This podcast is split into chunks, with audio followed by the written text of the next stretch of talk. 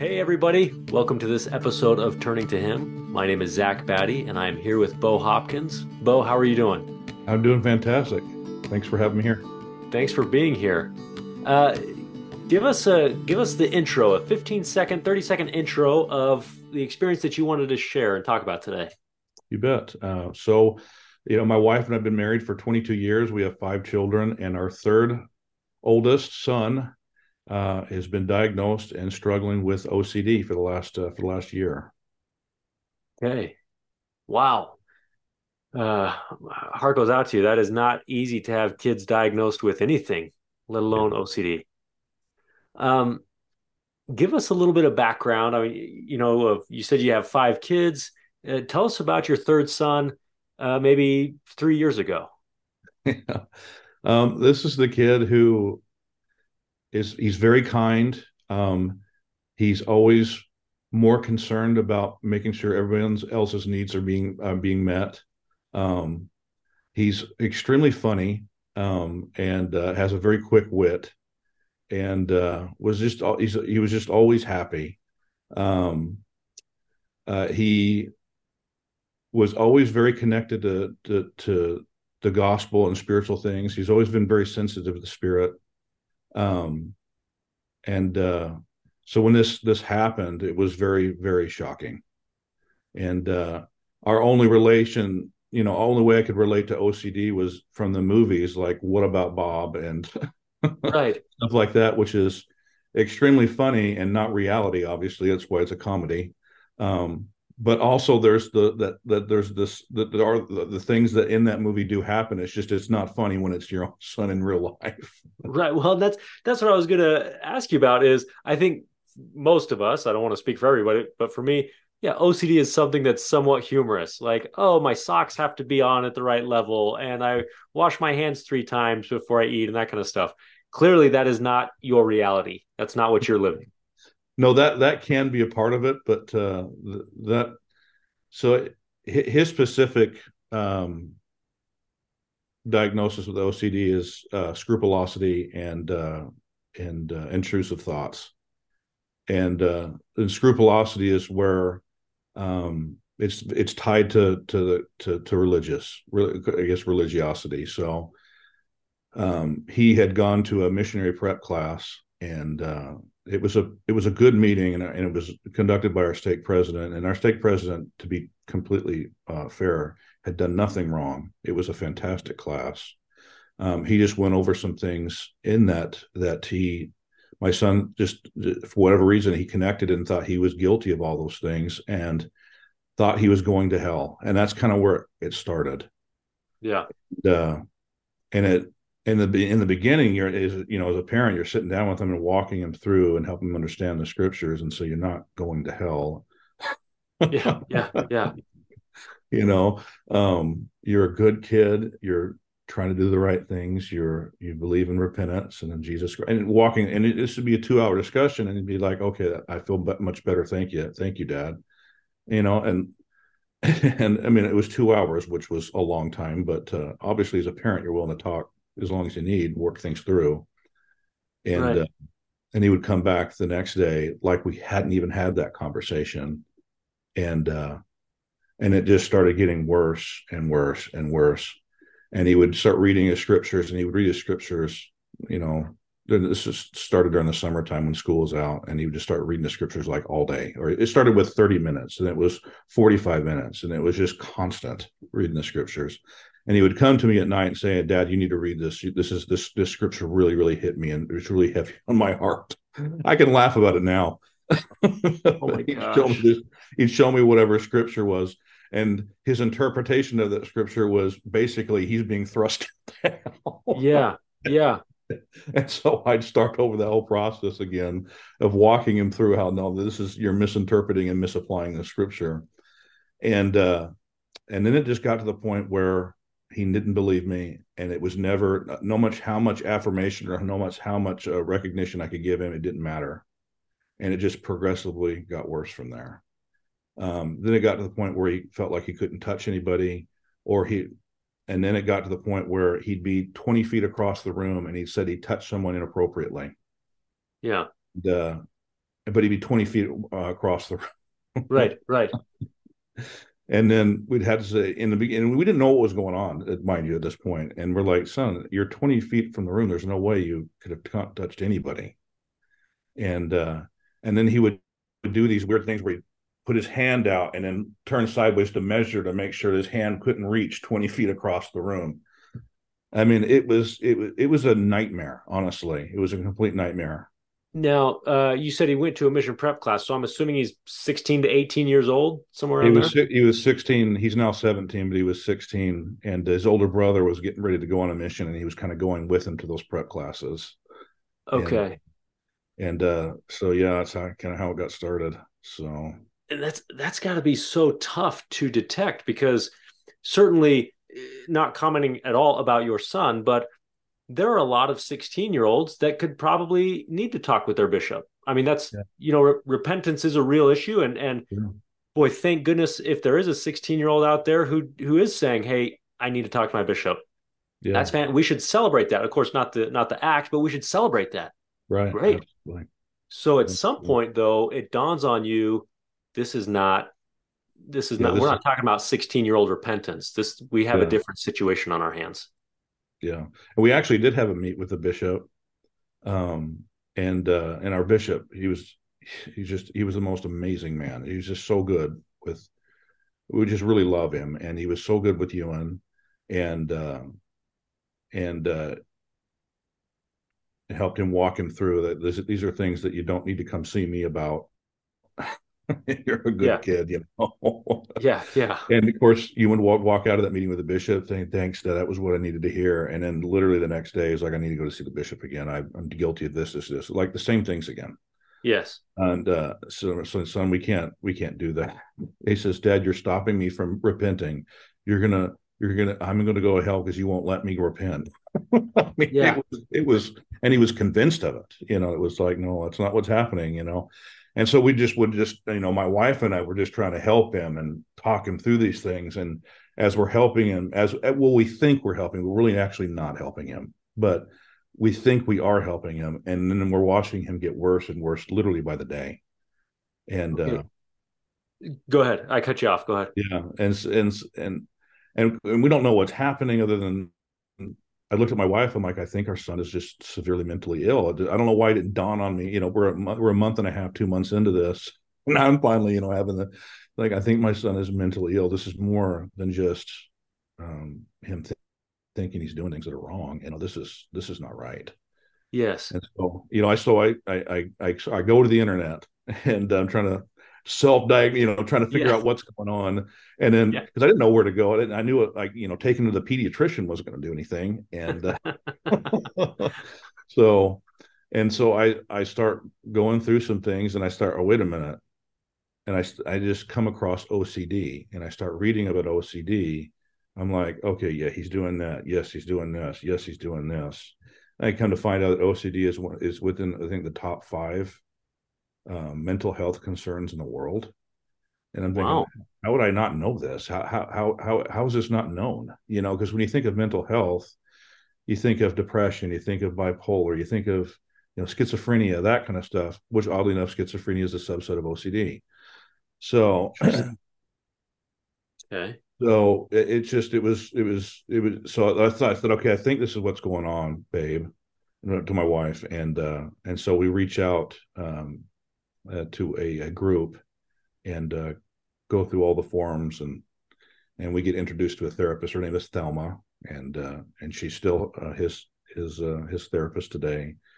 And uh, she she was an absolutely just amazing woman. So she herself had been diagnosed with OCD when she was younger, and and so it was really nice to be able to have someone who knows exactly what's going on not only because she was trained, but because she actually personally had been had been through it. Yes.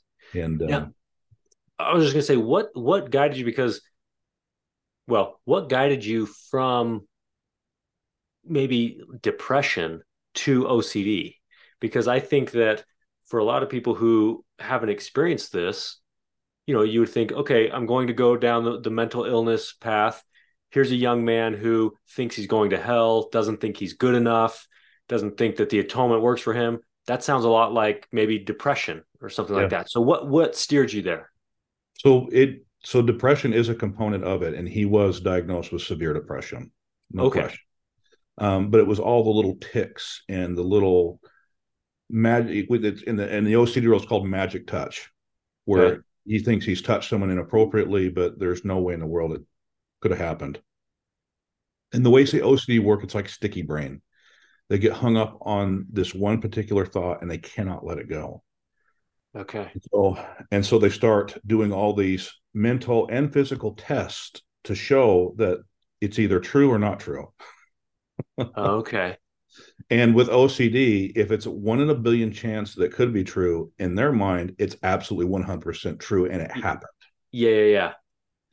Okay, very interesting. And so him walking around doing all these tests and saying, I touched you, and he's testing them to see if he could actually reach and um, asking a hundred questions um, on the same on the same thing over and over and over again, wanting accommodation and wanting validation. And the thing with OCD, it can never be validated enough. There's not enough validation you can give it. In fact, the more the more times you validate it, the more it needs, and it just becomes this hungry monster where they spiral deeper and deeper and deeper into it. Okay. And uh, so it was it was the most eye-opening and difficult thing until we met Thelma and Thelma was like, okay, so the way you treat this is through exposure. You have to expose them to what he's feared. So his brain is being hard is your everyone's brain is is wired through the fight or flight response. Yes.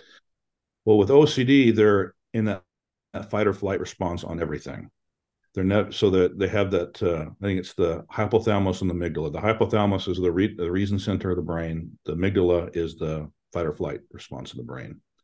Okay. and so you put into a, a, situation where you think you're in danger or you know death danger that kind of stuff your body automatically automatically uh, goes into that mode. Either you got to fight it or you got to flight right? Mm-hmm. and so the hypothalamus is the reason center of the brain. And so so once you calm down, realize, okay, I'm not a, a, a, life and death situation. I can reason my way out of this, and and things are normal. Well, OCD never gets to that. Never gets to the reason center. They're just hardwired constantly into the into that fight or flight response over everything. And so it was interesting too, because one of the things we noticed it was his his eyes would be really dilated all the time and just didn't look right. And mm-hmm. I'm like, this is he just he doesn't even look right, you know. Um, and then as we started doing these these therapy sessions he would come out of that response and he would see you could see it in his eyes where things were clicking and things were lucid and he was thinking normally again. Really? Yeah it didn't last for very long but he would get the, the the more he would come into that zone the longer he would stay in it.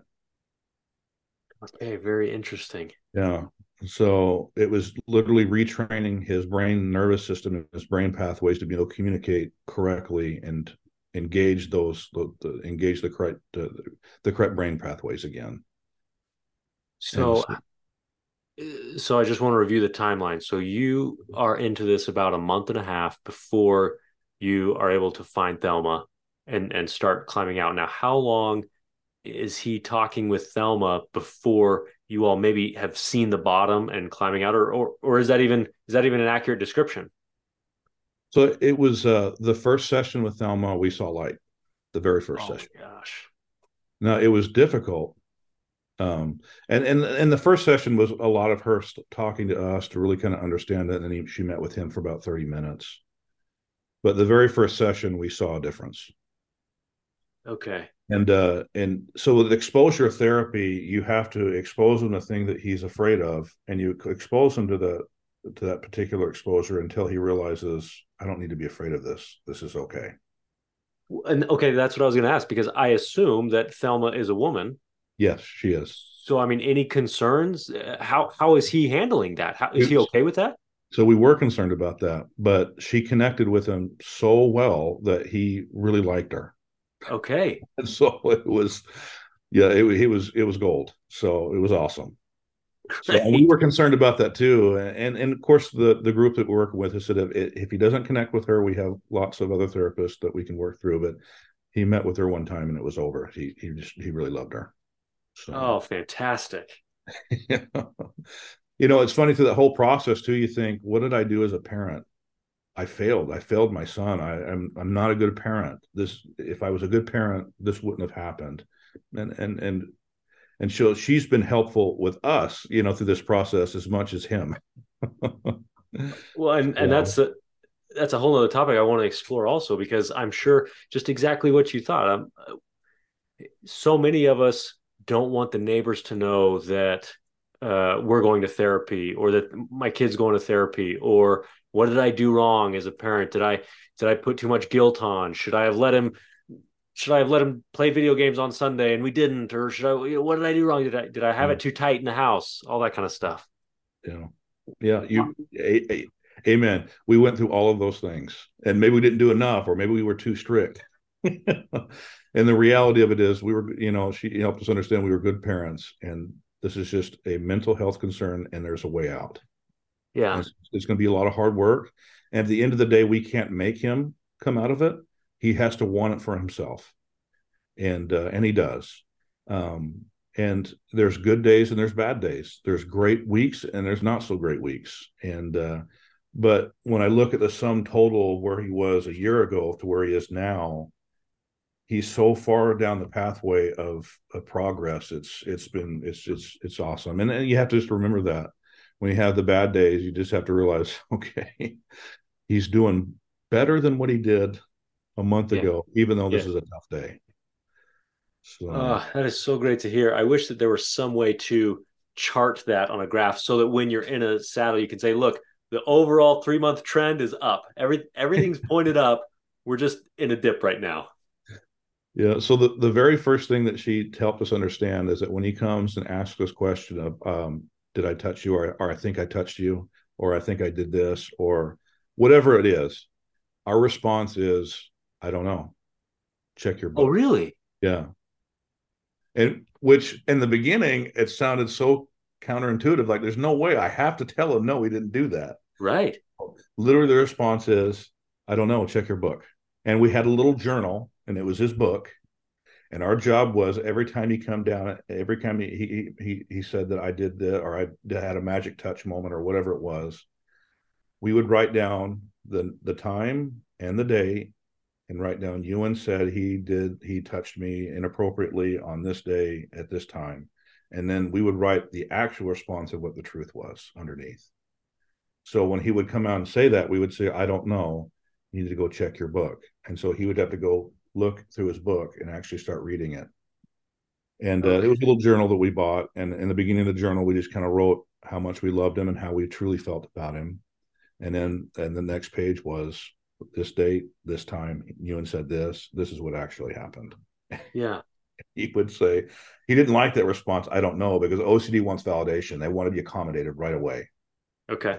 Right here, right now. I need to know. I need to know. I need to know. And they'll just, it's like a machine gun with that question over and over. And you just have to say, I don't know. And not give them the validation. That is such an interesting uh, experience that you all are going through. Um, you know, I immediately think that, that, that of course makes the dating scene exceedingly difficult because number one, your son is filled with guilt yeah. which isn't healthy. Yeah. But number two, also your son starts saying, Hey, I inappropriately touched my date. yeah, now all of a sudden, I mean, exactly. how do you handle that? Yeah. You know, you you show her dad, no, I've got this journal. He he he does. I mean, we got, like we got the journal. How do you even That's handle right. that? Yeah, yeah. So we had to learn very quickly. Number one, I'm just I had to realize, why am I embarrassed of my son? He's a good kid. Of course. I'm not embarrassed of him. So right. So if I go into a public setting with him now, he's going to do some things that are that are that we obviously you don't want him doing. Um, um, but he does them less now than he did six months ago. And okay. as I work with him, um, he does better and better as he gets in know the situation. Like so, what he would when we finally got him into public, uh, he would hold his hands like this. Oh yes, like that makes sense. You know, um, and now you know, he'll hold his hands down. Yes. he'll, he'll, do, but he'll kind of cup them, you know, you know, he'll kind of cup them like this, you know, but yep, uh, to make sure he's not touching anybody. That's right. Yeah, that's yep. right. And uh, so, but uh, you know, but he will go on. Like we could, he, we could, in the beginning, we couldn't even take him to church. and uh, and you know Thelma helped us that's okay. You know, he'll he'll go to church when he's ready, and so we were good with that. And uh, he does go to church now, and uh, but um, in the beginning it was just I did this, and it was I don't know. That was the only exposure that we would do. I don't know. Go check your book, and he would go check that book religiously. Mm-hmm. Mm-hmm. And she said eventually he's going to stop checking the book because he's going to get tired of it. It's not worth it. He knows your response. He knows you're not going to validate and accommodate him. And he's just going to let it go. And like clockwork, about three weeks into it, he stopped checking his book. Really? Yeah. Now he would still come down and say things, and we would have to say, "I don't know." Yeah. Check your book. But And eventually, just go back upstairs. Yeah. And so then he would want to hide in this one room. So we got to the point now he actually stopped asking and stopped saying he did the he stopped saying those things. He stopped saying the magic touching. He stopped saying I did this. He stopped saying it. Okay. His mind was still saying it was happening, but he had developed the mental skill to realize to say no, it's not true. Okay. And- Yeah. and How did you know that um, he was developing that mental skill to say that's not true, or that he just wasn't confiding in you anymore? So we would talk through it in therapy. Okay. Yeah. Um, and yeah, and that's funny you would say that because you're like, oh man, he's not talking to me about it. Is he hiding it from me? That's not the way OCD works. So that's the nice thing about it is that Oh, good. That it's it's if they stop doing it and you're working with them and helping them understand it's because it's actually working. And he'll tell you it's working. Uh, that it's really he'll say it in the beginning, he says, I can't, I can't, I can't. And and we had to work with him and say, no, it's not that you can't. It's that it's really hard. And te- teaching him to, to use different words and different ways to to do things. So say instead of saying I can't, he just has to say, I know it's really, really hard. And it is hard for him. Um, but that's different than saying I can't. Yes. Hard is possible, can't isn't, right? And so it's helping him understand that he, it, it's possible. And the big word is don't try harder, it's just try different. It's not about trying harder, it's just about trying different. Yes. That sounds and that feels different, right? Yeah. And so yeah. You can always try something different. Yeah, I can always try something different, right? Oh my gosh, I love that. Um, okay, so you said so. He talked to us about him choosing to just isolate in this room. All right, so that was the actually next set of exposures was we were gradually going to take rooms away from him. And so he had found my my oldest daughter, she was away on her mission. Um, and so he had set up shop in her in her old room. And uh, he was sharing a room with my brother, but he I mean his brother, but uh, he just couldn't be in the same room with them. And so he isolated into this room. And so I had to go buy a lock from Home Depot. Like a, I just got a doorknob with a key. Yeah. And uh, I and I would prep him. I would tell him about a week and a half. His son, eventually, this room is going to go away. He says you have your room with a really nice bed in it, and Teo would love to be able to to to have you be in the room with him again. And uh, just so you know, this room eventually is going to go away. It's going to go away here in about a week. And uh, I would just kind of prep him. And finally, the week came, and I took the room away from him, and it was a meltdown. It was, I mean, it was just an app. He had an absolute meltdown, Mm-hmm. screaming at the top of his lungs, um, you know, saying stuff. Why are you doing this to me? It's not right. Uh, OCD can be really mean, by the way. Oh my gosh. OCD can be horribly mean. Yeah, it It's just tears your heart out as a parent. Yeah, yeah, and and you just had to realize, okay, that's that's OCD having a have, uh, having a meltdown moment because you're taking away what it wants, and it wants accommodation. And Yeah. we were allowing him to have that accommodation in his room, but it was time for him to take that away. And and of course, Thelma told him she's like, "You're going to take that room away, and he's not going to go into your brother's room. He's going to find another room to go into, and that's okay." Okay. Okay. And then, sure enough, he did. He found the food storage room. Okay. so I often find myself in the food storage room, but that's because that's where the Oreos are. So Uh, but he went to the floor. He had a had a, he found a blanket. He took his pillow, couple blankets, and he would sleep on the floor in the food storage room. mhm. Yeah. And we allowed that to happen. Um, because believe it or not, it doesn't sound like progress, but it is progress. Because eventually, we're going to take that room away from him. yes. And uh, he was in that room for about another month.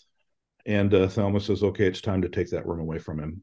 And again, we did the same thing, prepped him for weeks. Said, son, this room's eventually going to go away. In fact, the whole time he was in that room, I said, son, eventually this room is going to go away. And he said, no, no, no, dad, it's not going to go away. This is my, this is my area. I love it here. In fact, I like this room more than the other room. I said, yes. but you have a really nice bed in there to sleep in. He's like, oh, I prefer sleeping on the floor, dad, which he doesn't, by the way. yeah, yeah, yeah, yeah. but he's going to, whatever he said, you know, just don't take this room away from him.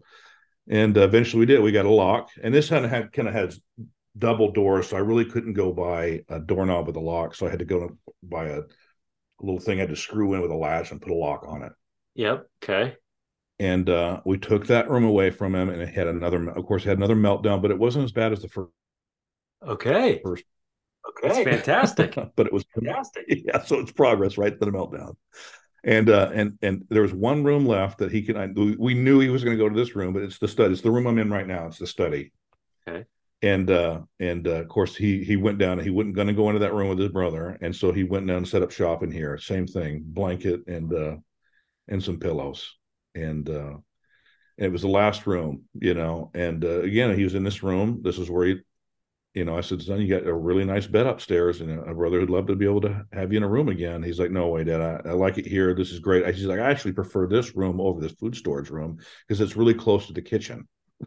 Yes, yes. and you know, he wasn't sleeping. You know, and uh, so he he he he would sleep for thirty minutes, hour, you know, throughout the day, getting up and down and uh, he'd be up all night long and there's nothing i could do about it other than you know he's in there rummaging eating food and you know just just doing whatever he could do to try to not be in his head because his, his mind is going a th- thousand miles an hour about all the things that he's doing wrong and uh and he's struggling this whole time he's super depressed you know he was meeting with a, a, psycho- a psychologist as well and a psychiatrist and of course they uh, prescribe Prozac, and there really is no they provide they they prescribe Prozac, but there's actually no medicine out there that really helps with OCD. Yeah, uh, Prozac is just kind of you hope it works a little bit, and and and we think it did, does a little bit. Um, he seems to function a little bit better on it than off of it, but uh, the only thing that really truly helps is is going through the exposure therapies each day. And of course, he has homework he has to do exposures. Yes. Uh, each day, and he has to report to Thelma each week on their their call. And uh, he she was meeting with him twice a week in the beginning. Uh, then it, it moved to once a week. Now about every other week he meets with Thelma. So, oh my is, gosh, that's fantastic. Yeah, yeah, it's it's okay. huge. Okay, so how long was he in the study? Uh, he was in the study for about about three months. Okay. Um, and uh, it was the last room, and she just she wanted us to because there was nowhere else to go. It was in his room or not, and so she, we kind of worked with him for three months. The whole time telling him, eventually, son, this room's going to go away. And and we kind of baby stepped it. I had to go by again. These are these are two big doors, and I and so I had to go buy a child lock, and it just mm-hmm. kind of made it so he couldn't open it. And we started by taking the room away from him during the day. Like he couldn't ha- go in that room. Okay.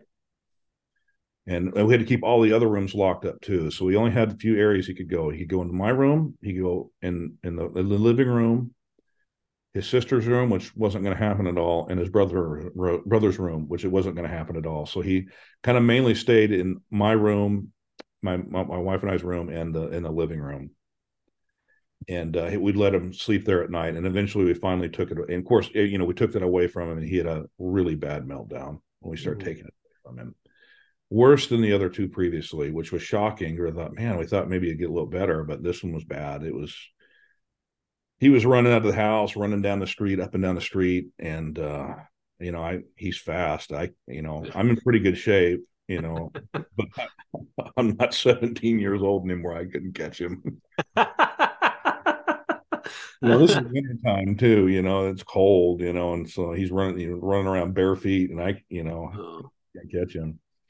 And so I finally had to go in the house, and he came back. You know, he came okay. back in a few minutes, and you know, we're worried, thinking we're, we're going to have to call the police. He's going to have, you know, and then initially I thought I was going to have to uh, put him in the mental institution. You know.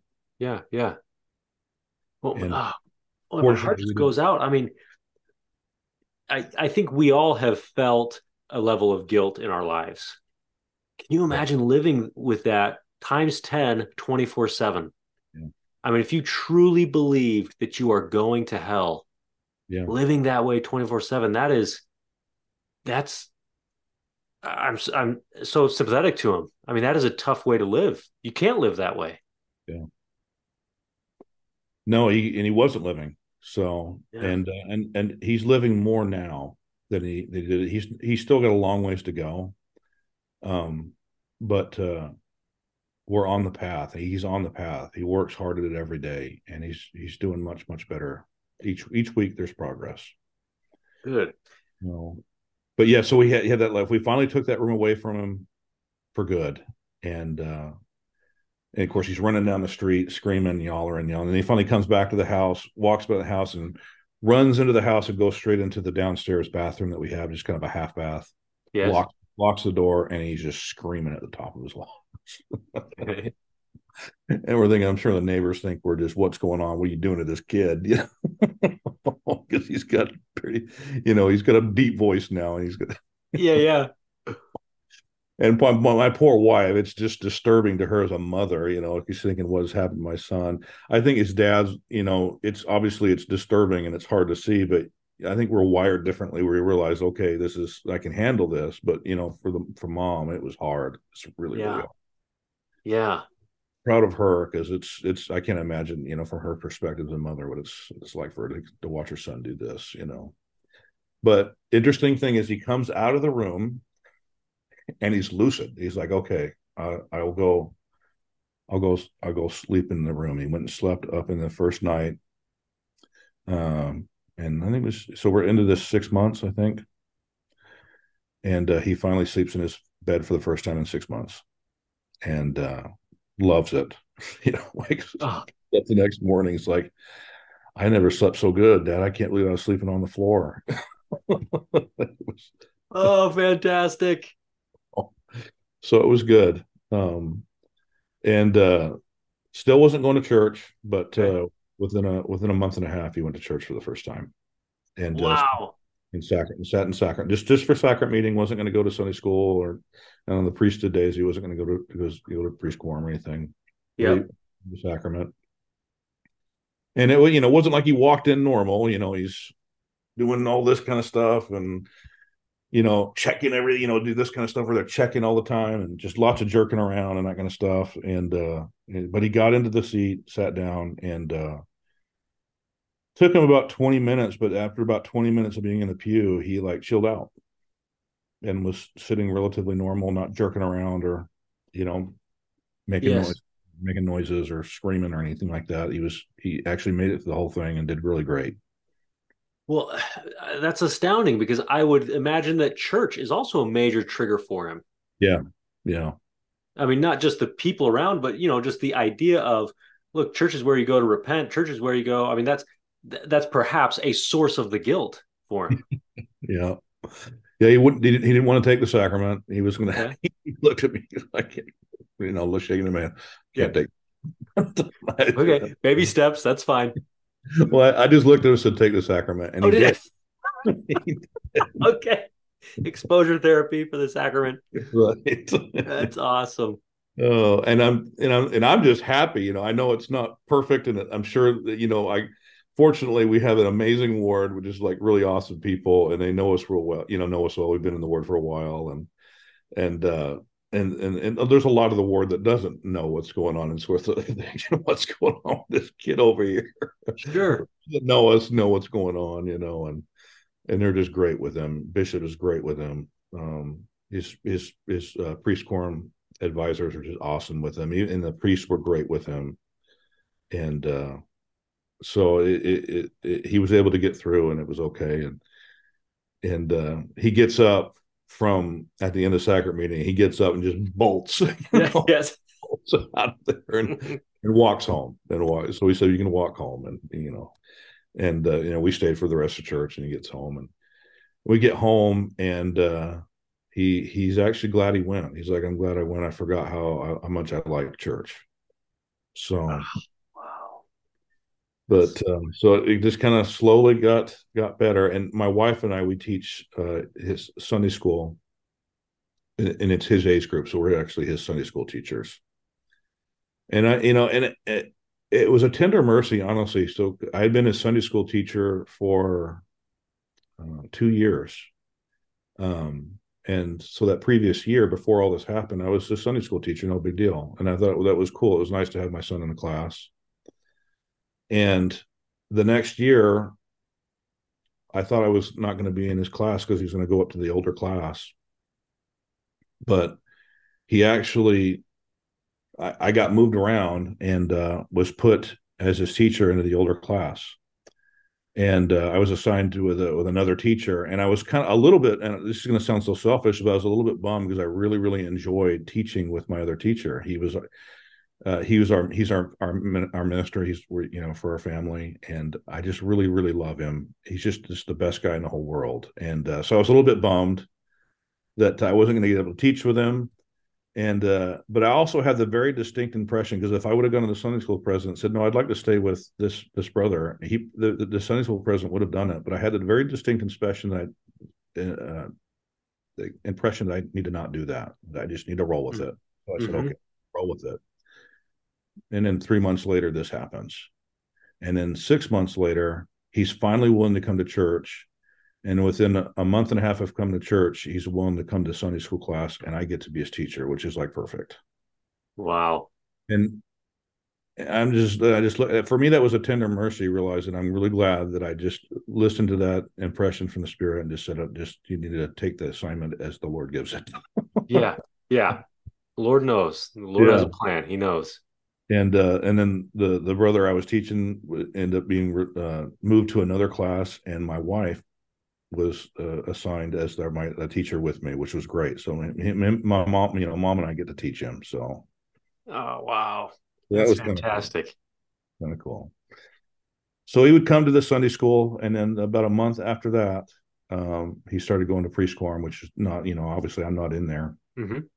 but uh, he goes to preschool and he, and he goes now he goes to he goes to everything now. So wow. Now at uh, this whole time is he going to school? So we uh we we've we actually homeschool him. So, okay. Yep. Um, and the through that whole six months, we you know he wasn't doing any school, and so he was really behind. But after about that six month mark, when he started going to church, he also started to do his schoolwork. Oh, fantastic!